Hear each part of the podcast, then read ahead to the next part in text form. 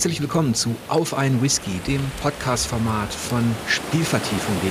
Und heute begrüße ich einen Gast, den ihr schon kennt, zumindest all jene, die Folge 7 dieses Formats schon gehört haben. Und zwar ist das Arno Görgen, ein Kulturwissenschaftler, der für die WASD geschrieben hat und aktuell bei der Gain. Hallo Arno. Hallo, freut mich hier zu sein.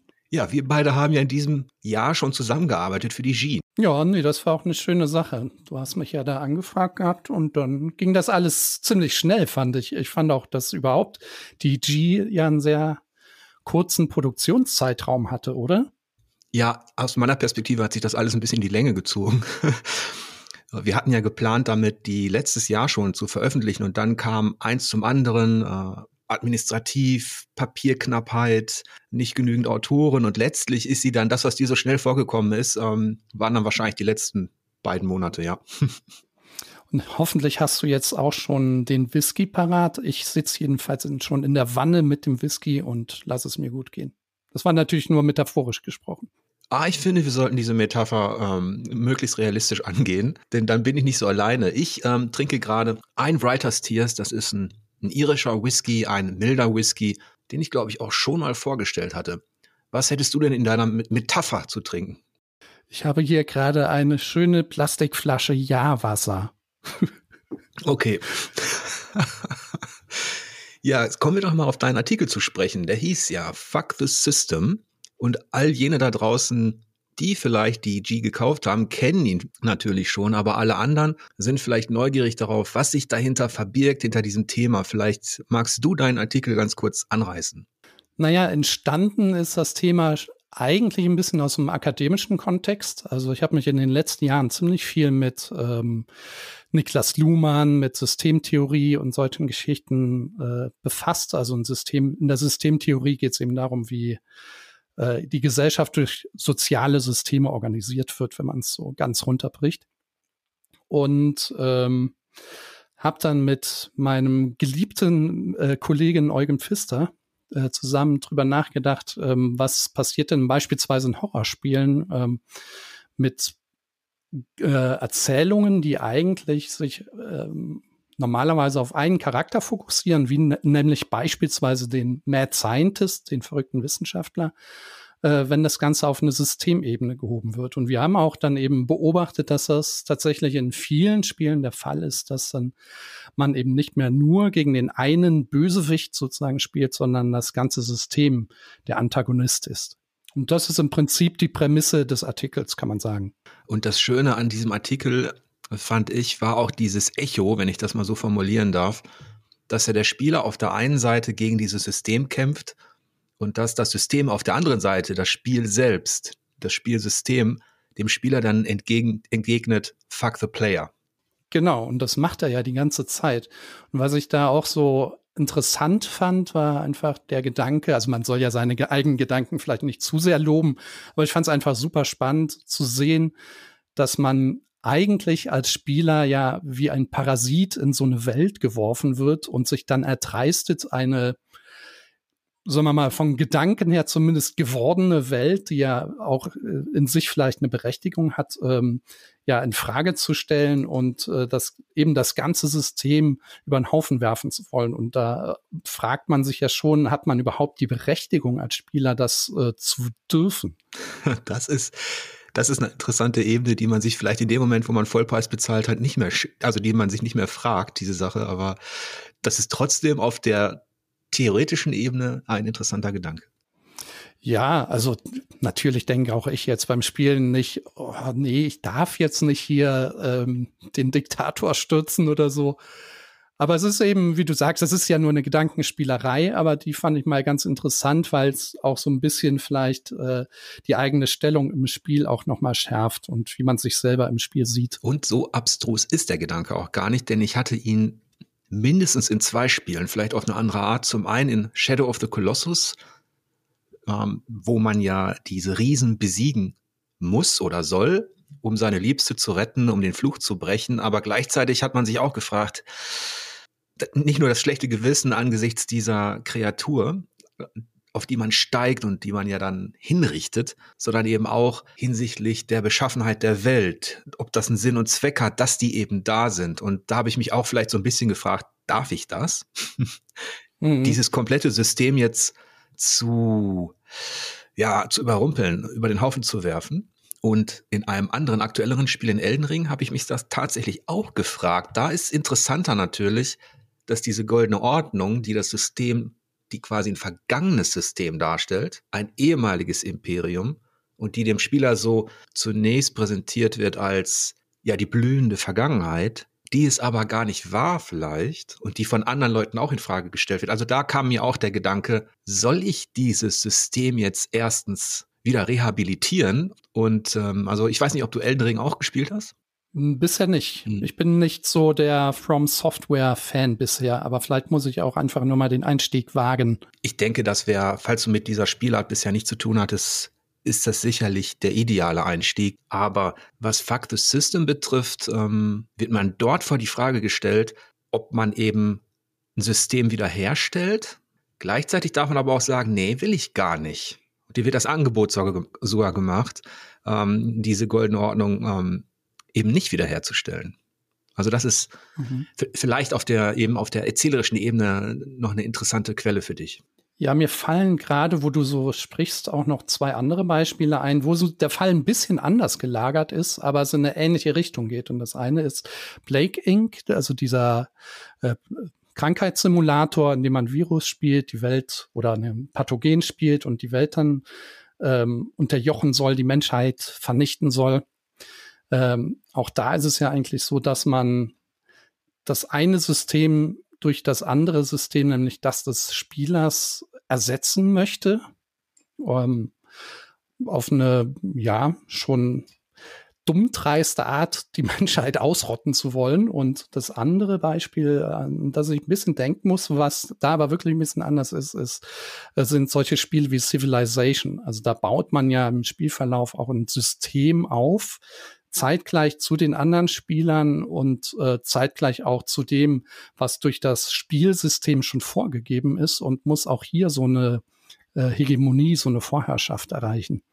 Eine Aussage des Artikels ist ja, deines, deines Essays ist ja, dass da eben nicht der eine Oberbösewicht ist, sondern ein komplettes System, mhm. gegen das man antritt. Nur ist es ja häufig auch so, dass Oberbösewicht und System eine gewisse Personalunion eingehen. Ne?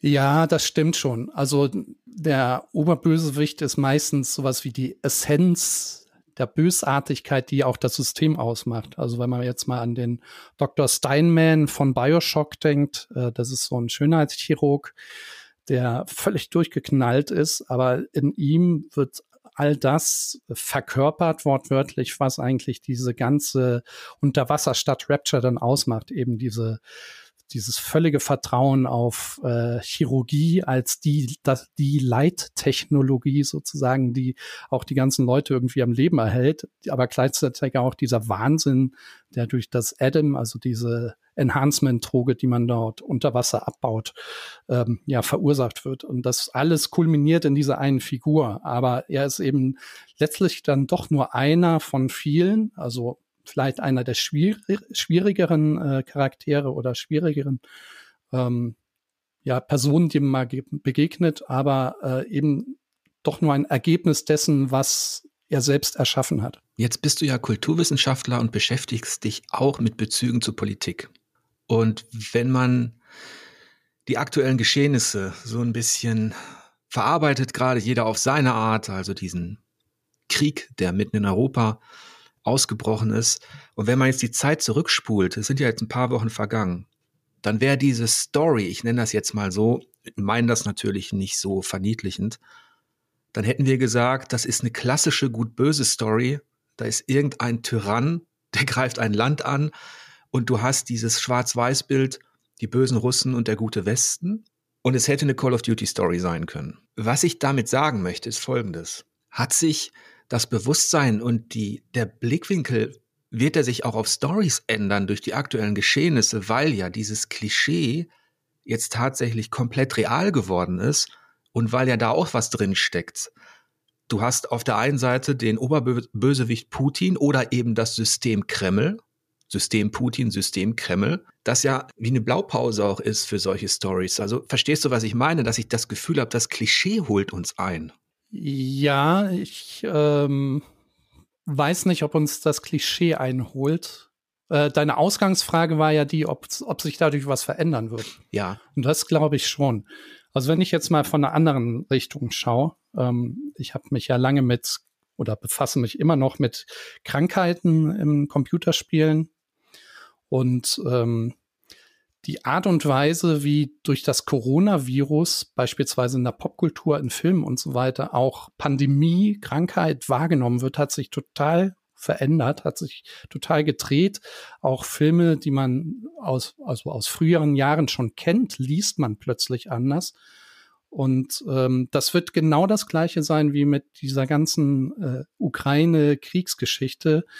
Äh, und äh, auch da wird es sicher Veränderungen in der Art, wie wir erzählen, geben. Ist ganz klar. Also ähm, Popkultur ist ja wenn man mal wieder nach Luhmann geht, ich habe ihn eingangs ja schon erwähnt, ähm, das soziale Gedächtnis dieser Gesellschaft. Also in, in, Popkultur wird in abstrakter Form erzählt, was wichtig ist, damit man es für die Zukunft wieder in irgendeiner Form anwenden kann. Also jetzt sehr simpel gesprochen. Mhm. Und genau das wird auch mit der Ukraine-Krise passieren. Das wird abstrahiert werden auf ein paar ähm, dann tatsächlich in Zukunft schon wieder Stereotype, damit es in Zukunft von der Gesellschaft wieder in irgendeiner Form adaptiert werden kann. Ja, ich habe das vielleicht auch nicht so ganz präzise ausdrücken können, weil ich das Thema auch noch nicht wirklich tief durchdacht habe. Aber ich habe das Gefühl, dass auch unser Bewusstsein, was den Blick auf Geschichten, Erzählweisen, Storytelling betrifft, sich gerade ändern wird. Denn ja. hätte man ohne diese Geschehnisse genau diese Geschichte, die wir jetzt gerade erleben, also die, diese Realität abgebildet als Story, hätte man gesagt, ja, mein Gott, so eine Schwarz-Weiß-Geschichte. Mhm. Ne? Das ist doch wieder typisch, ähm, wer hat sich das denn ausgedacht? Irgendein Propagandist, irgendein westlicher. Und das ändert sich, glaube ich, gerade. Und das ist ja nur die Spitze des Eisberges, es, denn es ändern sich ja auch, der, es ändert sich vielleicht auch der Blick auf Rollen in Spielen, auf, auf Begriffe wie Krieger, Held, Verteidigung, Angriff, all das erfährt, glaube ich, gerade auch eine andere Form von Einordnung und Wertung in der Gesellschaft und wird sich vielleicht auch auf das Storytelling auswirken. Würdest du denn vermuten, dass es eher in die Richtung geht, dass es differenzierter wird? Also ähm, beispielsweise, was wir ja eigentlich schon in den letzten Jahren auch schon haben, wie in This War of Mine oder ähnlichen Spielen, äh, dass andere Perspektiven eingenommen werden, auch Opferperspektiven eingenommen werden? Oder ist es eher sowas wie ein Backlash, der dann zurück in die 80er zu den tatsächlich Schwarz-Weiß-Geschichten gehen wird? Und wir haben so eine viel stärkere ähm, Trashisierung, ich weiß nicht, wie ich es anders mhm. nennen soll, des Erzählens, dass wir wirklich ähm, nur noch in Feindbildern sozusagen äh, sprechen. Also ich bin da nicht ganz sicher, in welche Richtung es gehen könnte. Ich weiß es auch nicht. Ich habe, es ist ja so, die, dass im Storytelling immer mehr Graustufen dargestellt worden sind, immer mehr Perspektiven, auch die Perspektive derjenigen, die unterdrückt worden sind, ausgebeutet worden sind, die das Grauen erlebt haben. Das hat ja für mehr Vielfalt gesorgt innerhalb des Storytellings, gerade durch Independent-Spiele. Du hast ähm, This War of Mine genannt. Es gab ja auch andere, wohingegen vorher so eine banale Heroisierung da war, was aus einer westlichen Perspektive auch meist. Also entweder sind äh, die Koreaner haben die haben Amerika überfallen, die Russen haben irgendwas überfallen oder wenn man weiter zurückgegangen ist, waren es dann eben die Nazis. Was ich jetzt damit meine ist, ich glaube, dass die die Rolle des Helden, des Kriegers, des Kämpfers, des Verteidigers, den wir ja jetzt, diese Rolle besetzt ja jetzt die Ukraine. Und der Westen ist sich ja einig, dass das ein, oder in, weit, weitgehend einig, ähm, dass diese Leute für ihre Freiheit kämpfen, diese Menschen. Und man zollt ihnen ja auch Respekt dafür, eben aber auch für die, die aktiv kämpfen.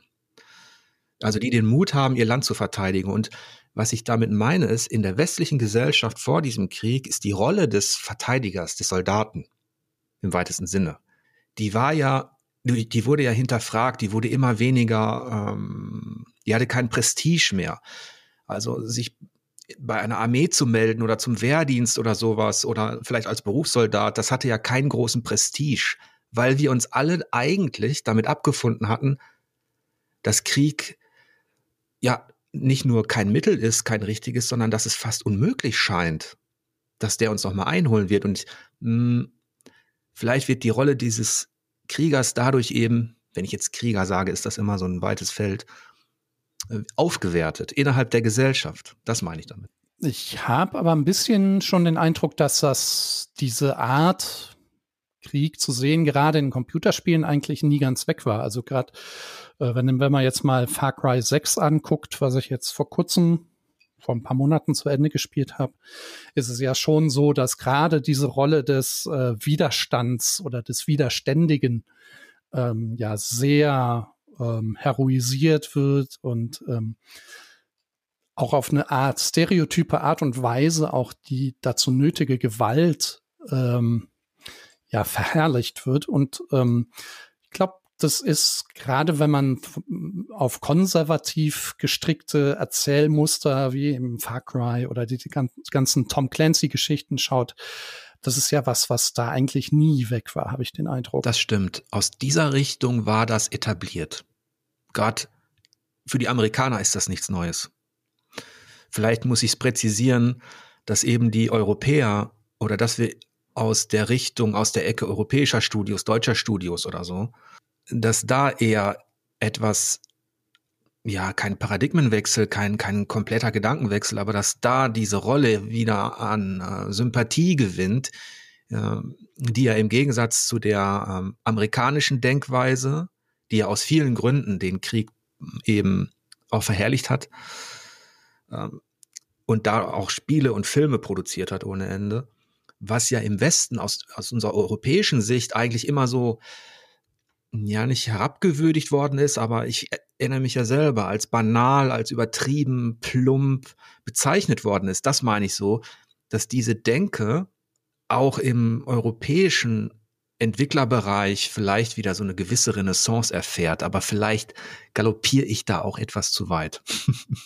ja, ich weiß nicht. Also es, ich glaube, die Richtung, die du andenkst, die stimmt ja schon. Also wir haben ja das ist ja bei dir angeklungen, äh, wirklich einen, eine Art Medienkrieg, wie es ihn auch vorher so selten so gegeben hat. Also als den ersten richtigen Medienkrieg würde ich vielleicht diesen Golfkrieg in den 90er Jahren bezeichnen. Und ähm, allein durch die sozialen Medien haben wir ganz andere Perspektiven auf was tatsächlich im Krieg passiert. Und das kollabiert hier ja auch ein bisschen gleichzeitig mit diesen äh, Propaganda-Erzählungen sowohl auf der russischen wie auch auf der äh, ukrainischen Seite. Also auch da ist es ja, verfolgt ja die Kommunikation nach außen das Ziel, Leute zu überzeugen. Also deswegen spreche ich von Propaganda, das ist jetzt keine Wertung oder so.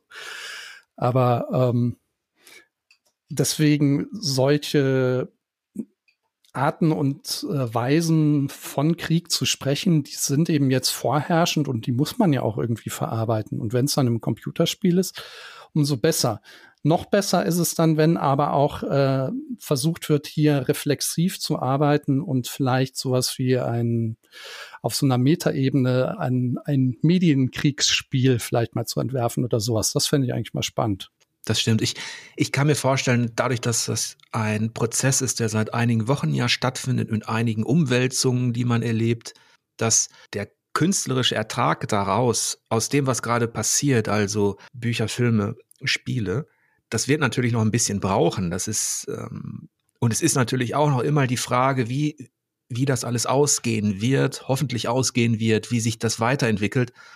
Deswegen wird das ein Prozess sein, dass sich diese Mentalität ändert, sage ich mal, auch vielleicht im deutschen Bereich, im europäischen Bereich, dass eher das friedvolle, diplomatische, ausgleichende, nicht militärische, nicht aggressive ähm, im Vordergrund stand, dass man vielleicht merkt, dass da ein Ungleichgewicht entstanden ist, das nicht mit der Realität vereinbart ist und deswegen vielleicht auch andere Heldentypen Storytypen entstehen, die, die natürlich gleichwohl differenziert sein können. So ist das nicht. Also das, ich kann mir nicht vorstellen, dass das jetzt eine, eine umgekehrte Propaganda wird. Ähm, aber dass die Wertschätzung im weitesten Sinne für das Wesen des, nicht das Wesen, für den Typus des Kriegers oder der Kriegerin, dass das vielleicht wachsen wird.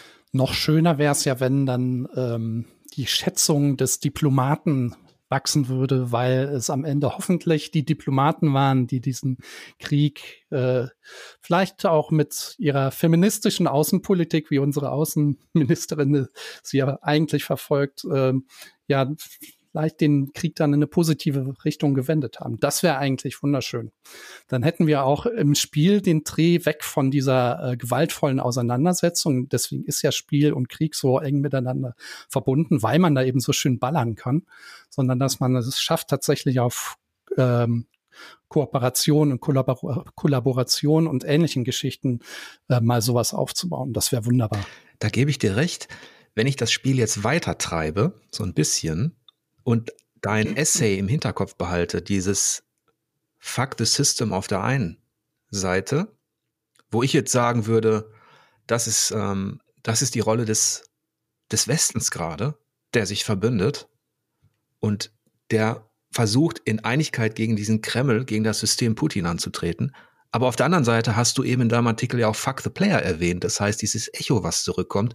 Und ich hatte das Gefühl, wenn man das mal überträgt, dann war das so ein bisschen wie Fuck the Diplomatie, was zurückschalte und was wie mehr war als eine Ohrfeige. Und wenn ich überlege, wer alles da gesprochen hat in Moskau, wie die Leute alle verarscht worden sind, die versucht haben, auf diplomatischem Wege etwas zu erreichen, dann ist das jetzt vielleicht auch der, so einfach das ist, aber das sind jetzt zwei ganz klare Seiten und manchmal ist das Leben vielleicht doch eben, besteht nicht aus zehn Graustufen, sondern in der Konsequenz doch aus weiß und schwarz und gut und böse, um es jetzt mal zu überspitzen.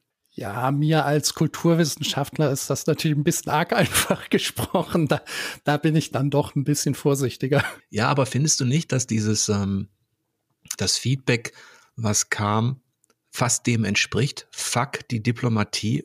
Ja, ähm, ja, man muss ja eh immer ein bisschen differenzieren. Also ähm, es wird ja auch immer betont, äh, wir sprechen hier auch nicht von der, von den, den Russen oder Russland, sondern von der russischen Regierung. Und innerhalb dieser russischen Regierung gibt es dann schon so etwas äh, von lebenden Stereotypen, hat man mittlerweile den Eindruck, so wie da ähm, agiert wird. Also da gebe ich dir schon recht. Ich, ähm, aber es tut mir auch ein bisschen weh, das zu sagen, weil ich eigentlich auch immer gedacht habe, das Leben wäre einfacher äh, komplizierter. Und jetzt ist es scheinbar doch irgendwie, wie du sagst, schwarz-weiß. Aber ich glaube schon am Ende wird wieder ein bisschen grau reinkommen. Ja, das stimmt. Und ich habe jetzt nur versucht, dieses, auf der einen Seite hast du ein tyrannisches System, das sagt, scheiß auf Diplomatie. Und gleichzeitig hast du den Spieler, der ist es natürlich nicht, sondern auch ein System, den Westen. Also die Parallelen kann man jetzt nicht so ziehen, wie ich es ähm, getan habe. Ja. Aber wenn ich mal das Storytelling nehme, also Erzählweisen, Geschichten erzählen, dann gab es, gab es da zwar auch schon immer Graustufen, selbst in den mythologischen Erzählungen, aber unterm Strich ging es auch immer um ein gewisses Chaos gegen Ordnung, Gut gegen ja. Böse.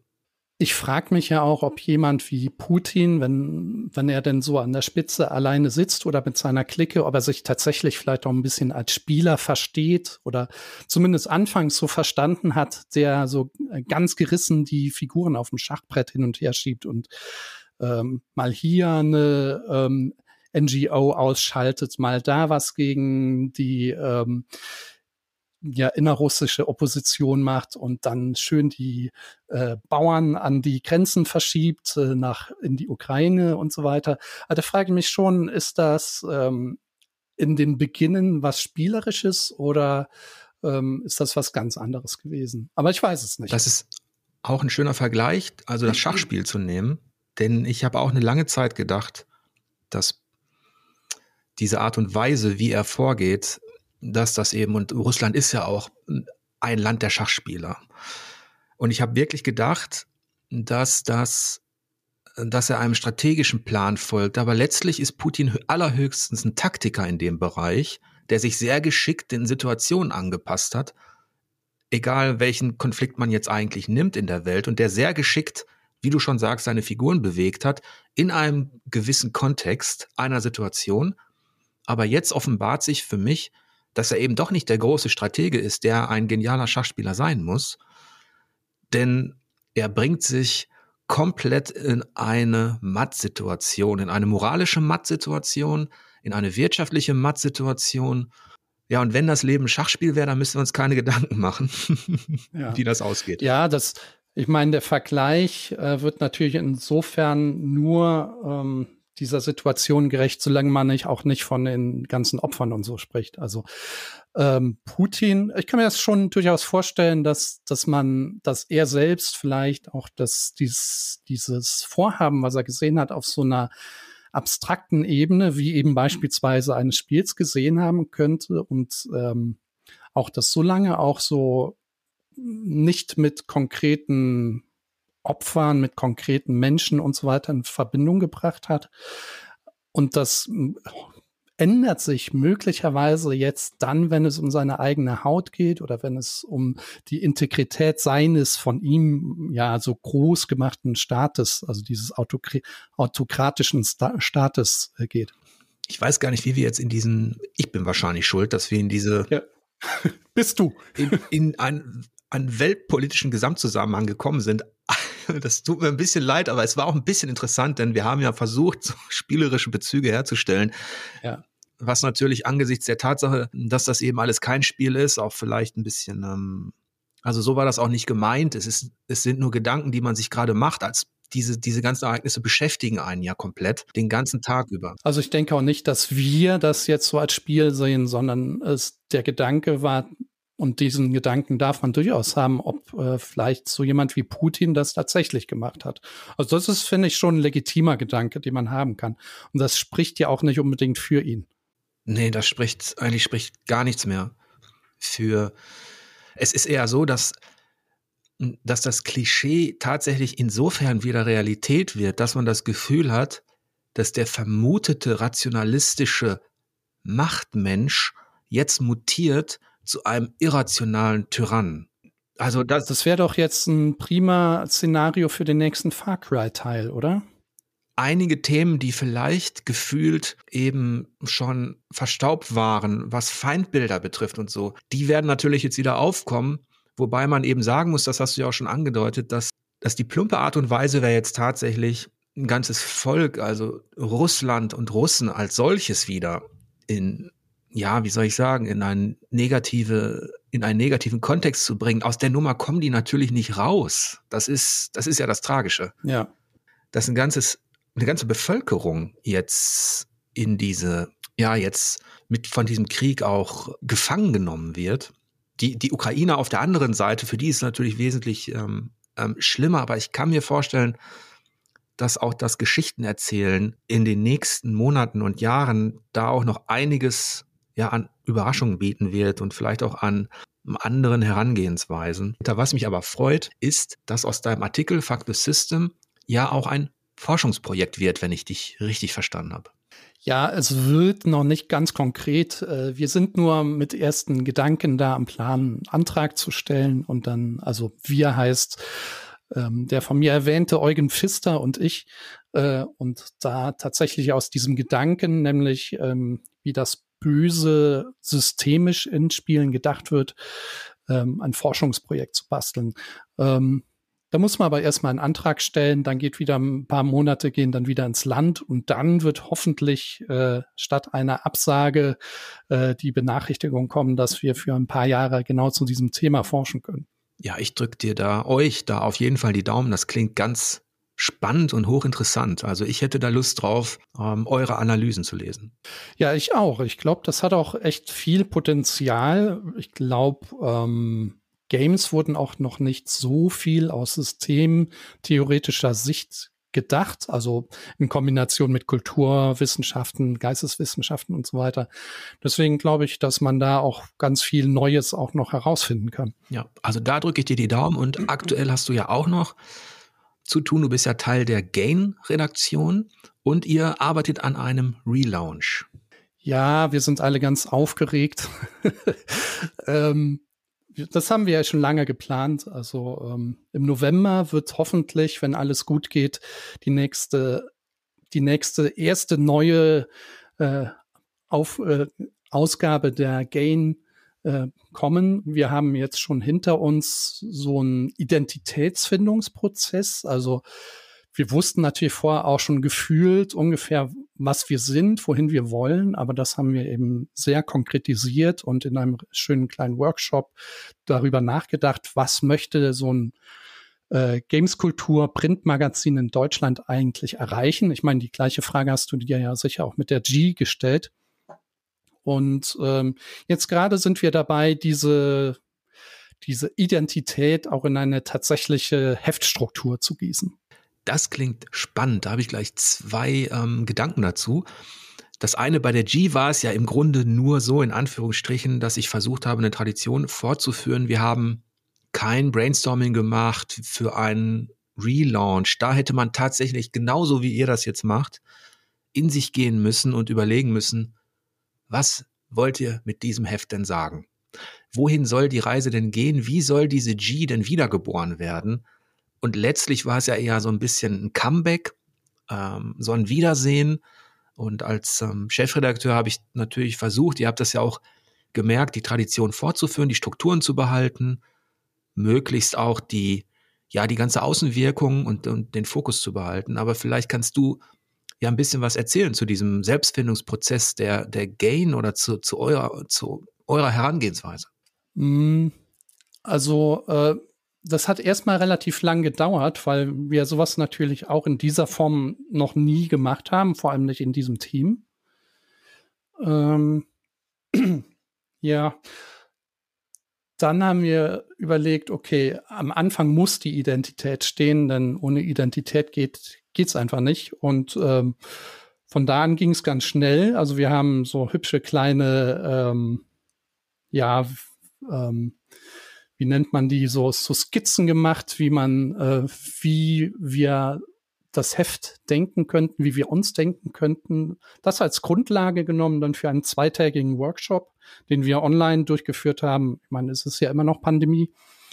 Und ähm, darin haben wir wirklich intensiv drüber nachgedacht, nicht nur was wir wollen, auch was wir nicht wollen, äh, wen wir ansprechen wollen, ähm, was, wie das Heft, welche, welches Feel sozusagen das Heft haben soll, sowohl was die physische Form angeht, die ästhetische Form, aber eben auch der Ton, den das Heft äh, angeben soll. Und ja, und daraus äh, ist so ein kleines, ähm, ja, Vision Statement haben wir es immer genannt, entstanden von ungefähr anderthalb Seiten oder so. Und ähm, an dem arbeiten wir uns jetzt ab. Ich habe da ja grausige Erinnerungen an die Begriffe Mission und Vision aus meiner alten Zeit als Chefredakteur bei einem Online-Magazin. Denn als wir dann übernommen worden sind irgendwann, gab es auch diese Prozesse, wo es genau um das ging. Wer seid ja. ihr? Was wollt ihr? Wo wollt ihr hin? Letztlich ist das alles für sich genommen, kann das sehr spannend und kreativ sein.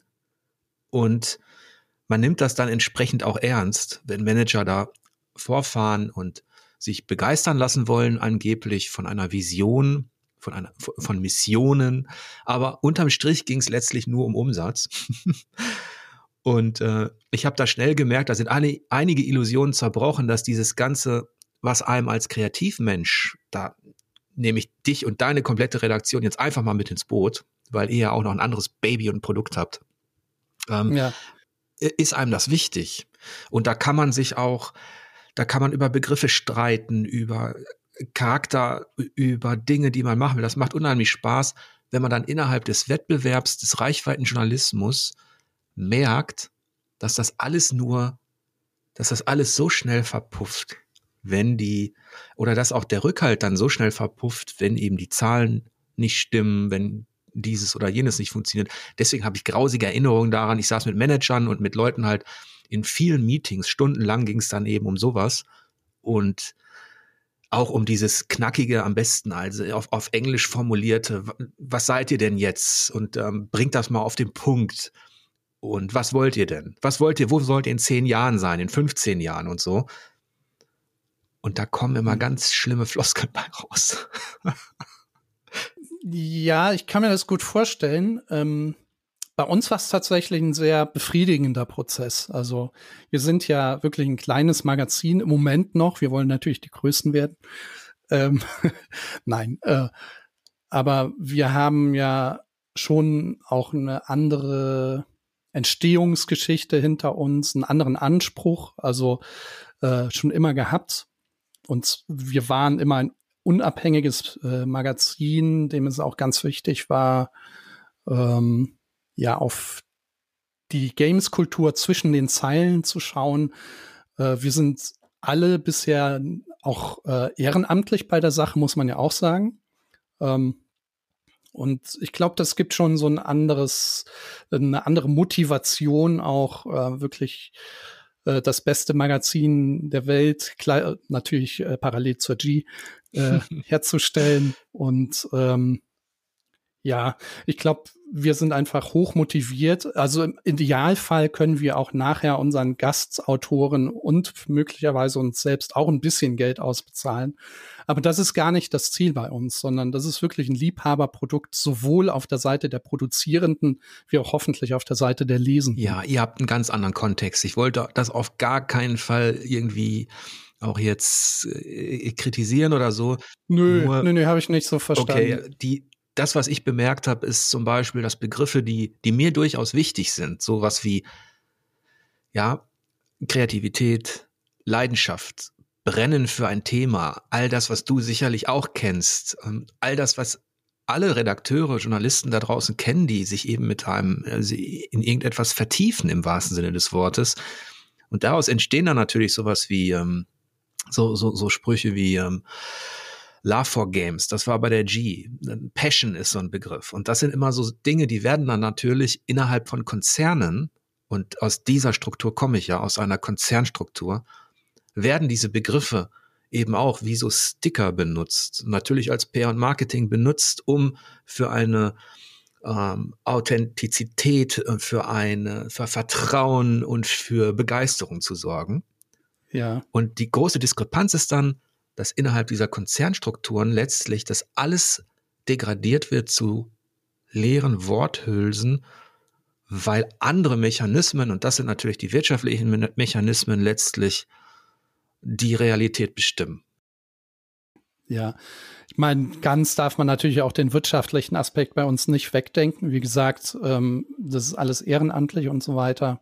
Es kann ja auch gut sein, dass wir so in zehn Jahren, wenn wir dann vom Erfolg zerfressen sind und uns nur noch mit Koksnasen gegen, gegenseitig aushalten oder so, dass, dass es dann wirklich nur noch Floskeln sind. Aber im Moment ist tatsächlich mein Eindruck, ähm, dass alle das aus tiefstem Herzen wollen und ähm, ja, ja, das ist das das ist einfach, ist einfach ein schönes Gefühl und ein schönes Team. Also man, man arbeitet gern miteinander zusammen. Das ist ja auch ganz wichtig. Ähm, wir vertrauen uns so gegenseitig. Und, und das sind ähm, auch echt wichtige Werte, die mir auch immer ja. viel zurückgegeben haben. Auch wir im Team, wenn wir dann diese Sachen formuliert haben, wir hatten genau dieses, ja, diesen Zusammenhalt, dieses Selbstverständnis und das freut mich auch, dass bei euch ein ähnlicher Geist da ist, den kann man ja auch erkennen. Also wenn man sich ein bisschen mit Gain beschäftigt, mit dem, was ihr, was ihr anbietet, welche Artikel ihr schreibt, ihr habt dann einen anderen Ansatz. Ihr seid auch nicht insofern, ihr seid ja auch nicht von der Werbung abhängig, in Anführungsstrichen, sondern wollt eben ein Magazin etablieren mit einer bestimmten Botschaft. Von daher finde ich das auch sehr wichtig, dass man sich da zusammensetzt und fokussiert, denn da muss man schon ein bisschen drauf achten, welche Mischung hat man, ja? Was lässt man weg? Ähm, wo geht man mehr ins Detail und so? Das kenne ich natürlich auch von der, von der G. Da, wo du jetzt mitgearbeitet hast und mitgewirkt hast, zusammen mit Daniel Appel war da ja noch jemand dabei, der ja aus dem akademischen Bereich kommt. Christina Kutscher war dabei und so weiter. Das, was ich versucht habe, war eigentlich genau diesen, diese akademische Sicht auf Spiele, die in den in den letzten fünf bis zehn Jahren enorm zugenommen hat, die eben auch abzubilden. Die gab es vorher so nur in Ansätzen in der G. Und da fand ich auch ganz ähm, wichtig, dass diese Sprache eben auch lesbar ist, weil du schreibst natürlich als Kulturwissenschaftler schon anders als ein klassischer Spielekritiker, weil das Thema ein anderes ist. Und ja. ich glaube aber, dass die Leserschaft da draußen schon, schon längst bereit dafür ist, eben hm, auch diese stilistische Vielfalt zu akzeptieren. Das war so ein bisschen der, der, der, der, der Ansatz bei der G, was das, was also die Auswahl des Teams betrifft, ja.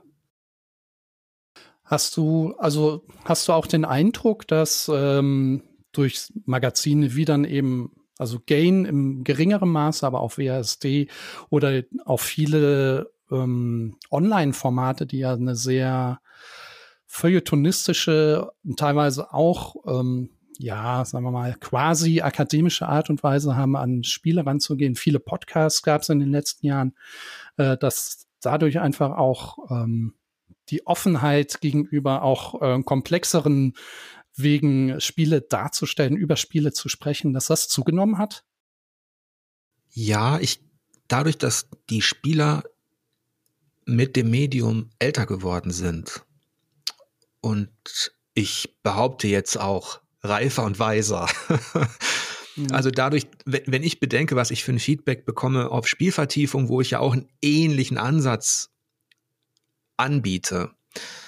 Also ich habe letztens versucht, ähm, die ein archäologisches Thema, also die Helme der Wikinger und Eldenring, da Verknüpfungen herzustellen. Ich habe das mal mit Literatur versucht, mit Jules Verne und bekomme da natürlich aus dieser kleinen Echokammer, das darf man jetzt auch nicht überbewerten, ich habe jetzt 800, 900 ähm, Abonnenten, die wollen, die mögen das.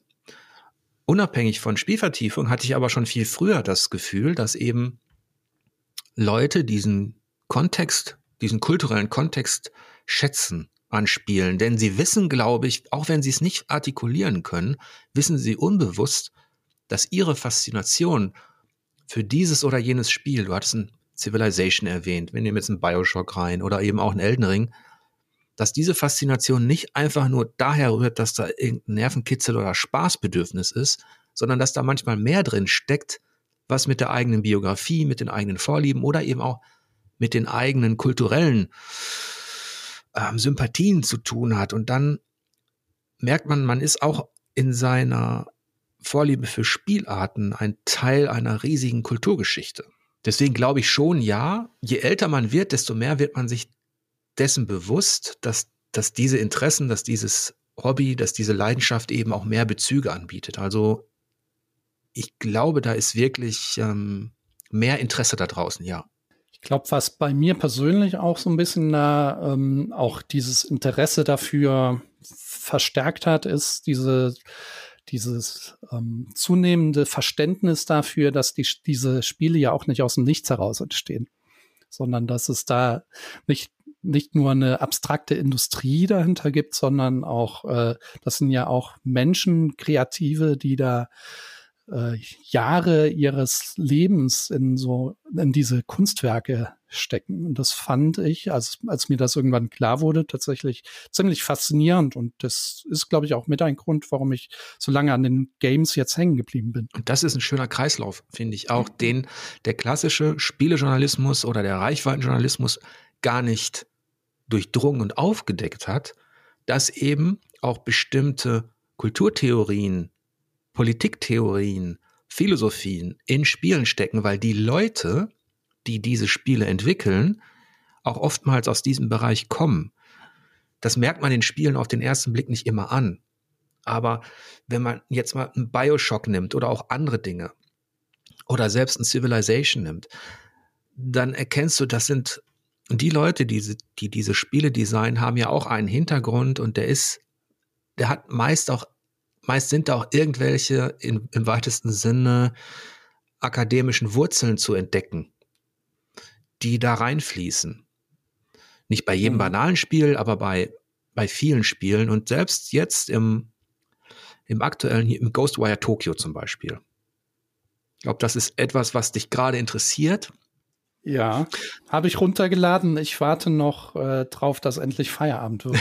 ja, ich, ich habe schon ein bisschen gezockt. Also ich überlege noch, ob ich eine Rezension anbieten werde. Aber da entdecke ich zum Beispiel auch, abseits der, ich lasse das Spieldesign jetzt mal ganz weg. Und die Spielmechanik lasse ich mal ganz kurz weg, dass ähm, sich Tango und äh, das Team eben auch bemüht haben, japanische Kultur zu, zu spiegeln und darzustellen, auch in Kleinigkeiten. Also da habe ich zum ersten Mal etwas über den japanischen Kalender erfahren, zum Beispiel, den ich so noch gar nicht auf der Uhr hatte, aber eben auch über die Yokai und die Geistwesen, die es alle gibt. Und das ist jetzt für Leute, die sich damit intensiv beschäftigen, vielleicht nichts Neues, aber für jüngere Spieler, die mit diesem Ghostwire Tokyo jetzt in Kontakt kommen, einfach aus Neugier, weil sie Bock haben auf äh, Action und ähm, ein bisschen offene Welt oder so, die bekommen da eben auch die Bezüge zu der japanischen Kultur, die da drin steckt, inklusive schöner kleiner Dokumentation. Also das ist jetzt nur so ein aktuelles Beispiel dafür. Man könnte auch viele andere nehmen, wie, wie Spiele eben mehr transportieren als nur Spaß. Ja, und sie tun das ja wirklich auf vielen Ebenen. Also ähm, es ist ja nicht nur Politik oder Geschichte. Ich muss gerade an ähm, Guardians of the Galaxy denken, weil ich mich gerade auch relativ viel mit dem Thema Tod, Sterben, Trauer und solchen Sachen im Spiel befasse. Und ähm, es sind eben auch solche, das sind ja auch kulturelle Konstruktionen, also die sich so im Laufe der Zeit organisch rausgebildet haben, die von Gesellschaft zu Gesellschaft sich auch unterscheiden können. Und auch solche Dinge spielen dann eine ganz große Rolle im Spiel. Also wie wird Emotionen dargestellt, wie wird auch, werden auch solche einschneidenden Erlebnisse, Traumata und so weiter dargestellt. Mhm. Das sind ja auch Sachen, die man auch wieder systemisch denken kann, wo, also wenn man nochmal den äh, die Klammer schlägt, ähm, die dann eben auch ganz stark, aber manchmal auch nur ganz subtil äh, so ein Spiel entscheidend prägen können. Auf jeden Fall, da kann ich dir tatsächlich Ghostwire Tokyo empfehlen, gerade was das Thema Tod betrifft, denn das ist zentral. Auf eine andere Art als in Death Stranding, wo das ja auch ein Schwerpunkt war, ist es in Ghostwire Tokyo ein Thema, weil dort im Grunde die ein Stadtviertel von, von Tokio wird von Geistern überrannt, um es jetzt mal platt zu formulieren, von Dämonen. Also die, die Grenzen verschwimmen. Alle Lebenden innerhalb eines bestimmten Bereiches dieses Stadtviertels werden zu Geistern. Ich glaube, es sollen laut Story 120.000 Menschen sein, die auf einmal nur noch Geister sind innerhalb dieses Bezirks. Und ein Ziel des Spielers ist, abgesehen davon, dass er seine Schwester sucht und dass er plötzlich eine Stimme in seinem Kopf hört und von einem anderen ähm, besessen wird, der ihn anleitet, der Erfahrung hat mit dieser Geisterwelt, ist ein Teil der Story, dass man eben möglichst viele dieser Toten retten muss. Dieser Geister. Und wenn man dann sieht, meine Güte, ich soll hier 120.000, ich soll die Seelen von 120.000 Menschen retten, indem ich sie finde, befreie, aufsauge über so ein Ritual, dann ist das schon auf der einen Seite typisch japanisch überzeichnet, auf der anderen Seite auch ähm, insofern interessant, dass diese Wesen, wenn man sie trifft, also auch diese Dämonen, die einen daran hindern wollen, dass man das schafft, die werden dargestellt wie arbeitende Menschen, die ein bisschen mutiert sind. Das heißt, du begegnest Anzugträgern mit Regenschirmen, die dich verfolgen und die dich aufhalten wollen. Und das sind mutierte wenn man so möchte, Arbeitssklaven der Gesellschaft. Gerade in Japan ist das ja ein Thema, ne, dass die Belastung durch den Beruf und so auch eben zu psychischem Stress führt. Und da wird dieses Spiel dann auch wieder ein, ein interessanter, sehr bizarrer ähm, Spiegel der japanischen Gesellschaft, dass ich mich gerade durch diese uralten Rituale der Reinigung, dass der Spieler durch diese Rituale eben diese Welt retten kann. Also Tod und Leben spielen in Ghostwire Tokyo auch eine große Rolle. Deswegen kann ich mir vorstellen, dass es sich lohnt, für dich da mal reinzugucken. Ja, ich bin wirklich gespannt. Also ich mache ja das oft bei Spielen so, dass ich vorher versuche, gar nichts über Spiele zu erfahren, außer ob sie gut oder schlecht sind. Also wenn ich jetzt, sagen wir mal, nicht akademisch arbeite. Und äh, in dem Fall ähm, bin ich wirklich gespannt, was das Spiel dann für mich parat hält. Ich hoffe, ich habe jetzt nichts gespoilert. Rein spielmechanisch ist es jetzt nicht so der allergrößte Brüller. aber ich bin auch noch mittendrin und am Überlegen, mh, hm, ja, am, am Ausklamüsern, wie tief mich diese Story noch reinzieht, was da noch alles kommt. Also, mhm. und hier ist, hier steht quasi Thema über Spieldesign bei mir. Also das Spieldesign der offenen Welt, der Kämpfe, des Sammelns und des Aufdeckens der Karte, das ist alles relativ gewöhnlich. Ähm, Gerade im aktuellen Bezug zu so einem Elden Ring oder zu anderen Spielen. Aber das Thema interessiert mich einfach so, weil ich wissen will, ob die Story es schafft, mich auch nach ein, zwei Stunden da noch, ähm, ja, zu begeistern. Ja, ähm, ist das denn, also es gibt ja auch viele Spiele, die mittlerweile ähm, die Story vor allem über Spielmechaniken äh, erzählen, also Deathloop zum Beispiel. Ähm, ist das sowas, was wahrscheinlich nie tot zu kriegen sein wird? Also dieses, ich weiß jetzt nicht, wie linear jetzt Ghostwire Tokyo ist, aber dieses ähm, klassische, nenne ich es mal, Erzählen über einen Erzählstrang, der maximal hier mal auseinandergeht, maximal da zwei Enden hat oder so. Oder ist das was, was über kurz oder lang in Spielen verschwinden wird, weil dieses Bewusstsein für, da ist es wieder das Systemische, doch äh, auch unter Entwicklern so gewachsen ist? Ich glaube, das wird nie verschwinden, weil eine gute Geschichte besteht aus Einleitung, Hauptteil, Schluss. um es jetzt mal plump zu formulieren.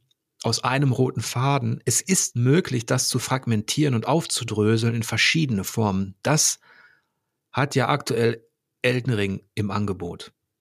Dass du eben gar nicht mehr diese eine Regie entdeckst mit der Hauptstory, der du linear folgst. Die gibt es zwar auch viel stärker spürbar in Elden Ring als sonst in der Souls-Reihe, aber wenn du, wenn du es gewohnt bist, an die Hand genommen zu werden, dann fühlt sich Elden Ring an wie, da gibt es eine Story, aber die interessiert sich nicht hauptsächlich für dich.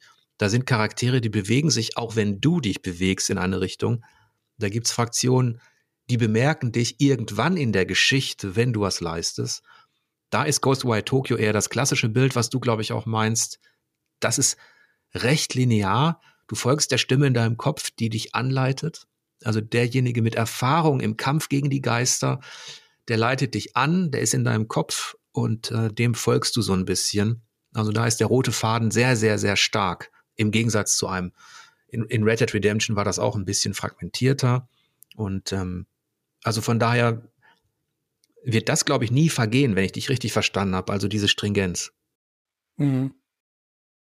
Ja, ähm, das ist natürlich auch ein Problem. Also viele Spiele sind ja auch Open, Off äh, Open Office, Open World Spiele, ähm, die dann aber gleichzeitig eben so einen Schlauch an Erzählungen anbieten. Also ich habe ja Far Cry schon erwähnt, da, und da geht's mir eigentlich bei fast allen Spielen so, obwohl sie ja Open World sind und zu weiteren Erkundungen einladen, äh, dass ich nach der Haupterzählung dann meistens gar keine Lust mehr habe. Ja. Das kann ich verstehen. Und das ist, so ein Spiel ist auch Ghostwire Tokyo. Da ist es tatsächlich so, dass du genau das, dieses Phänomen hast, weil du schnell die Oberfläche des Restes durchschaust. Also du weißt, was es rechts und links des Weges zu tun gibt und zu sammeln gibt. Ich habe ich glaube, 150.000 Seelen habe ich erwähnt, die man theoretisch befreien könnte, so dass sie wieder in ihre Körper kommen übrigens. Also das Interessante an den Japanern ist ja, dass sie dieses Leben und Tod so richtig durchdenken. Also nicht nur als mhm. Metapher und als übersinnlich und aber, sondern dass sie das richtig praktisch durchdenken, was danach passiert. Da ist die Hauptstory das Entscheidende. Das einzige, also es gibt zwei offene Welten, die es geschafft haben, abseits dieses roten Fadens eben auch noch für Interesse zu sorgen. Ähm, das eine war Red Dead Redemption mit seinen kleinen Geschichten über den amerikanischen Bürgerkrieg und über die, die Schicksale. Breath of the Wild, also Legend of Zelda, hat das auf der interaktiven Ebene so ein bisschen hinbekommen und der aktuelle Meister in diesem Bereich ist dann tatsächlich Eldering. Das ist die erste offene Welt, würde ich sagen, in der so richtig spürbar ist, dass du abseits des Hauptweges so viel entdecken und machen kannst, was eben nicht 0815 symbolisch auf der Karte sofort dargestellt wird. Mhm. Also da, da ist das quasi so, dass du einzelnen Schicksalen irgendwann folgen kannst, ohne dass dich ein Quest-Tagebuch oder an ein, wie es bei Ubisoft-Spielen, Far Cry hast du genannt, da hast du ja das Gefühl, die Welt ist in dem Moment durchleuchtet und dechiffriert, wo du zum ersten Mal die Karte öffnest und alle Symbole erklärt sind.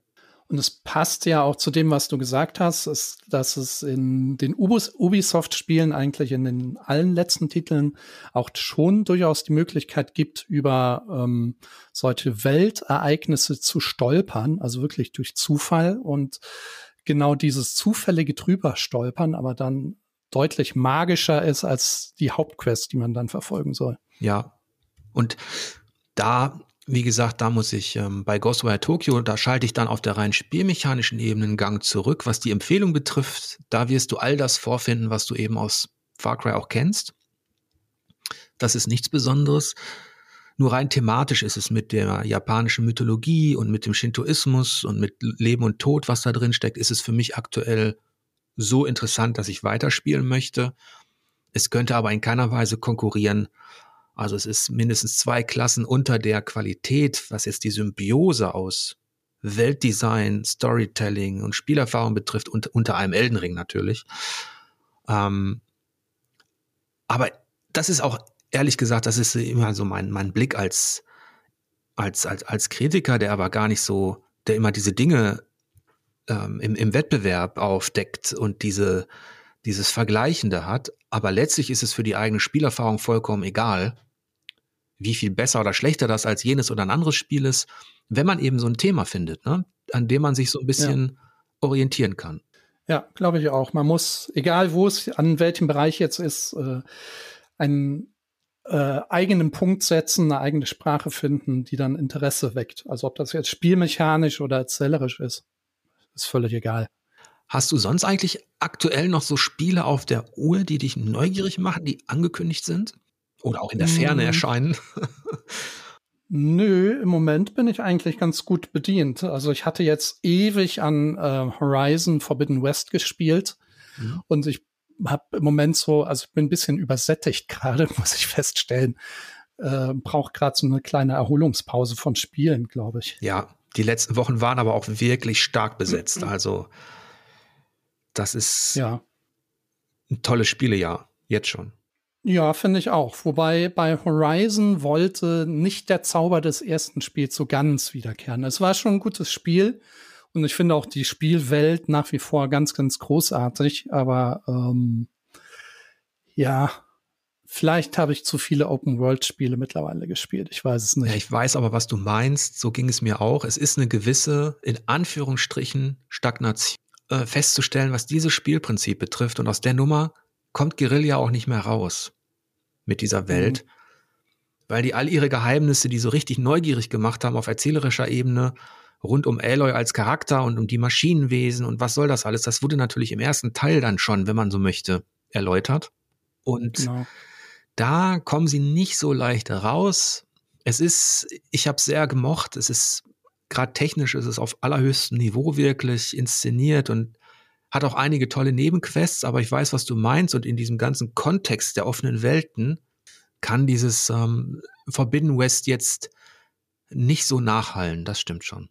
Ja, und ich fand es auch erzählerisch teilweise wirklich ein bisschen gelangweilt. Also ähm, gerade was die Auflösung am Ende angeht, ich will die jetzt nicht verraten, aber es gab auch andere Sachen, also die Motivation der Rebellen, das ist alles schon sehr konstruiert und auch ähm, zu kurz gedacht, finde ich. Ja, da sind wir manchmal manchmal hat man das Gefühl, so diese einfachen Wahrheiten, das, was man dann eben schon vermutet, da ist es in, als Spieler denkt man immer, die haben sich bestimmt nochmal Gedanken gemacht und nochmal Gedanken gemacht, um einen zu überraschen als Storyteller, als Geschichtenerzähler ist es natürlich gar nicht so leicht.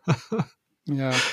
Gerade wenn du eine Geschichte so aufbauen musst wie in einem Spiel, dass da immer diese Entwicklung ist, die ja eigentlich schon Anachronismus immer ist. Deswegen verlieren die auch meist ihr Gedächtnis. ja, diese Helden. Also, das ist schon gar nicht so leicht, heutzutage innerhalb einer Story, offene Welt, Fantasy, Science Fiction oder was weiß ich, ähm, dann noch wirklich zu überraschen.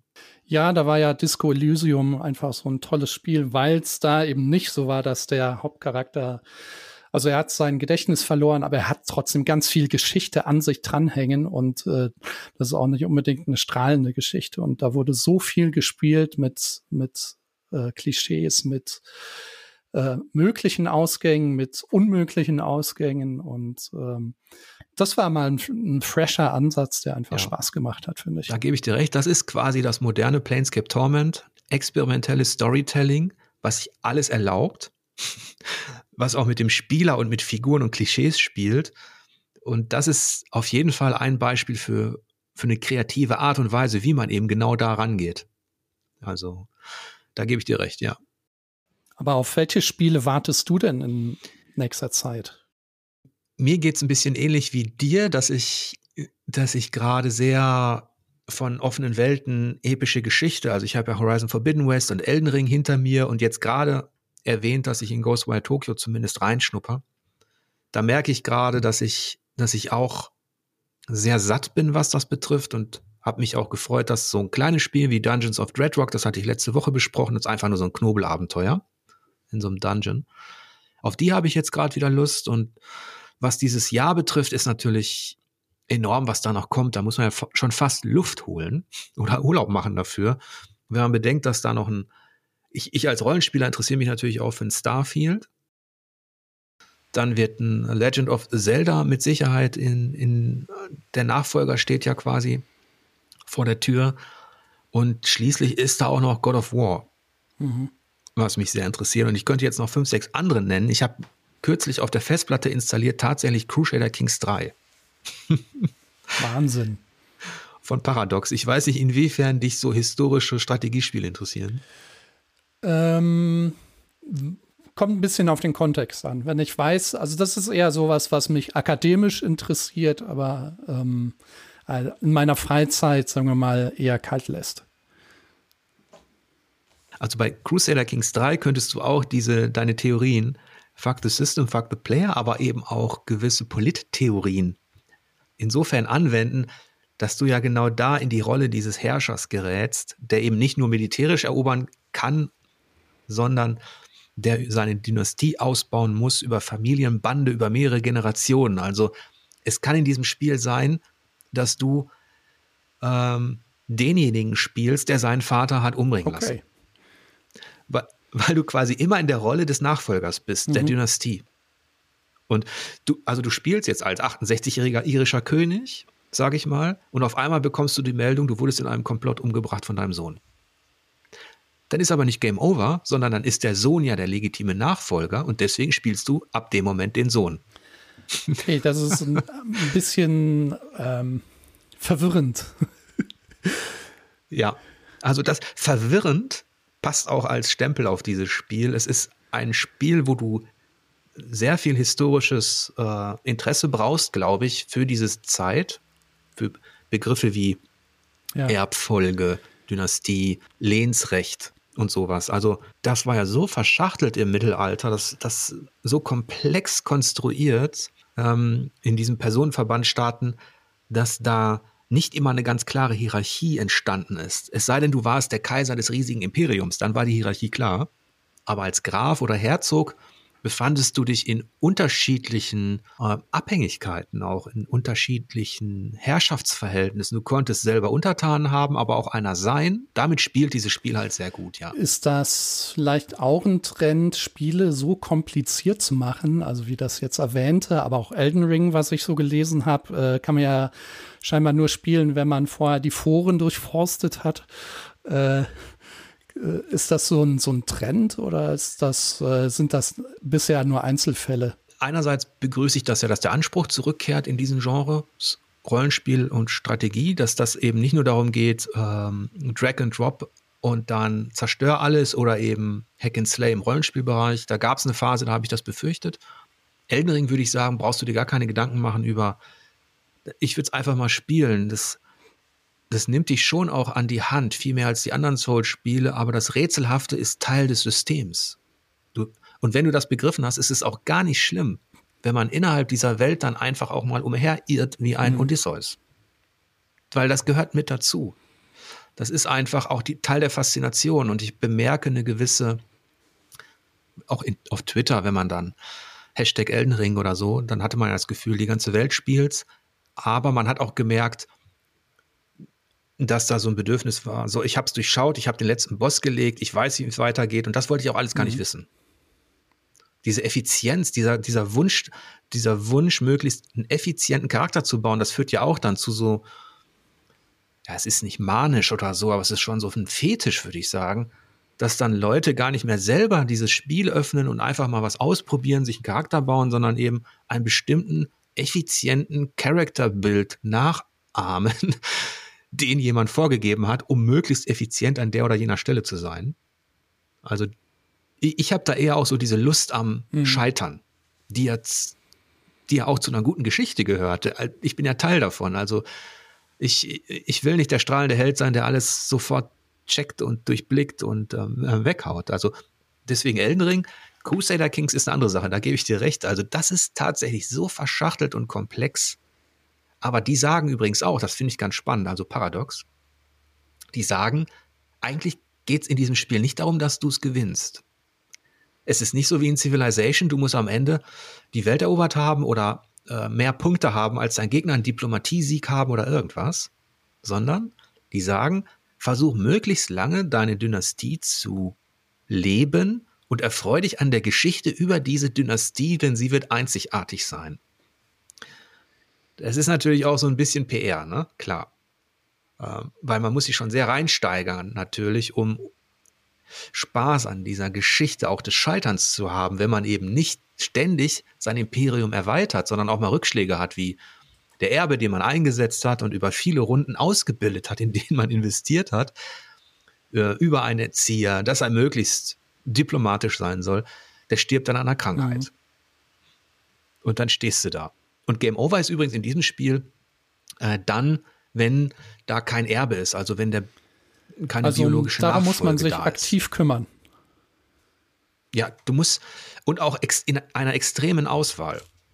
Das ist, ein, das ist tatsächlich ein bisschen so, wie, wie, wie heutzutage manche Beziehungen anfangen. Also, dass du, dass du irgendeine App aufmachst, irgendeine, irgendeine äh, Kontakt-App aufmachst und dann Filter anwendest, um zu gucken, welche Frau, welcher Mann, was weiß ich, passt zu dir. und wenn man überlegt, ist dieser Gedanke gar nicht so modern, denn im Mittelalter hat man tatsächlich natürlich auch gewisse Filter angesetzt, wie der mögliche Ruhm, die mögliche politische Konstellation nach einer Heirat. Was bringt mir diese Heirat? Die war ja nicht Teil einer romantischen Liebesbeziehung, sondern Teil eines politischen Prozesses. Ja. Und, und deswegen suchst du aktiv über gewisse Filter. Du kannst zum Beispiel den Filter Fruchtbarkeit einstellen, der sehr wichtig ist, damit du eben Nachwuchs erzeugen kannst. Und ähm, all diese möglichen Ehepartnerinnen, die du dann hast, haben aber auch Nachteile. Also die eine ist vielleicht wahnsinnig, also so Merkmale, Charaktermerkmale. Ne? Und überträgt dann manches auch auf die, auf die Kinder. Also ja, das haben sie schon extrem detailliert aufgedröselt, sodass man sich in diesem Spiel unheimlich verlieren kann. Im Positiven als auch im Negativen. Gehört dann aber auch natürlich ein bisschen zum eigenen Mythos, genau das weiter auszureizen, oder? Ja, auf jeden Fall.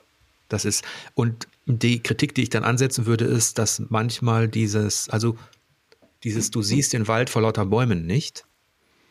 Oder du verlierst den Fokus in diesem Spiel dein, deine Dynastie eben ruhmreich nach vorne zu bringen. Wie kannst du sehr schnell verlieren innerhalb der Menüs, wo du denkst, jedes kleine Detail, jedes Rädchen ist jetzt sehr wichtig in diesem Crusader Kings. Und da können die, könnten die Schweden auch noch ein bisschen von manchen Brettspielen lernen, um gewisse Dinge plausibler und ähm, nachvollziehbarer zu machen. Ja, ich glaube, das ist mir alles zu kompliziert, dafür bin ich zu alt. ja, also ich wünschte jedenfalls, du hast ja einige Projekte am Start jetzt. Zum einen, ja, den Relaunch der Gain. Ja. Des, des Magazins, da hast du berichtet davon. Dann euer Projekt, also das aus Fuck the System vielleicht ein Forschungsprojekt wird. Da wünsche ich dir auch sehr viel Erfolg und Glück dabei. Ja, und wir haben, also ich habe einen ganzen Schuh an Projekten, die möglicherweise in der Zukunft irgendwann mal was werden könnten, wenn denn der Geldgeber möchte. Also äh, vielen Dank für die Glückwünsche. Die, kann, die können wir Wissenschaftler eigentlich alle immer gebrauchen. Das ist immer so ein bisschen Glücksspiel. Ja, das hat mir sehr viel Spaß gemacht, Arno. Da waren wieder einige interessante Themen dabei. Ich hoffe, wir waren nicht zu politisch. Ach, weißt du, es, nee, nö, fast gar nicht. Ja, ich habe auch sehr viel Spaß gehabt. Das war, war schön. Müssen wir unbedingt bei der nächsten Wanne äh, Whisky dann nochmal wiederholen. Also die, die Jahrwasserflasche ist jedenfalls jetzt leer. Die Wanne Whisky. Okay, so weit bin ich noch nicht, aber mal, mal abwarten, wie lange das doch dauert. Okay, ich bedanke mich bei euch fürs Zuhören und natürlich bei allen Steady-Unterstützern, die diesen Podcast auf Spielvertiefung.de möglich machen und wünsche euch wie immer lange Spielzeit und angenehme Boss.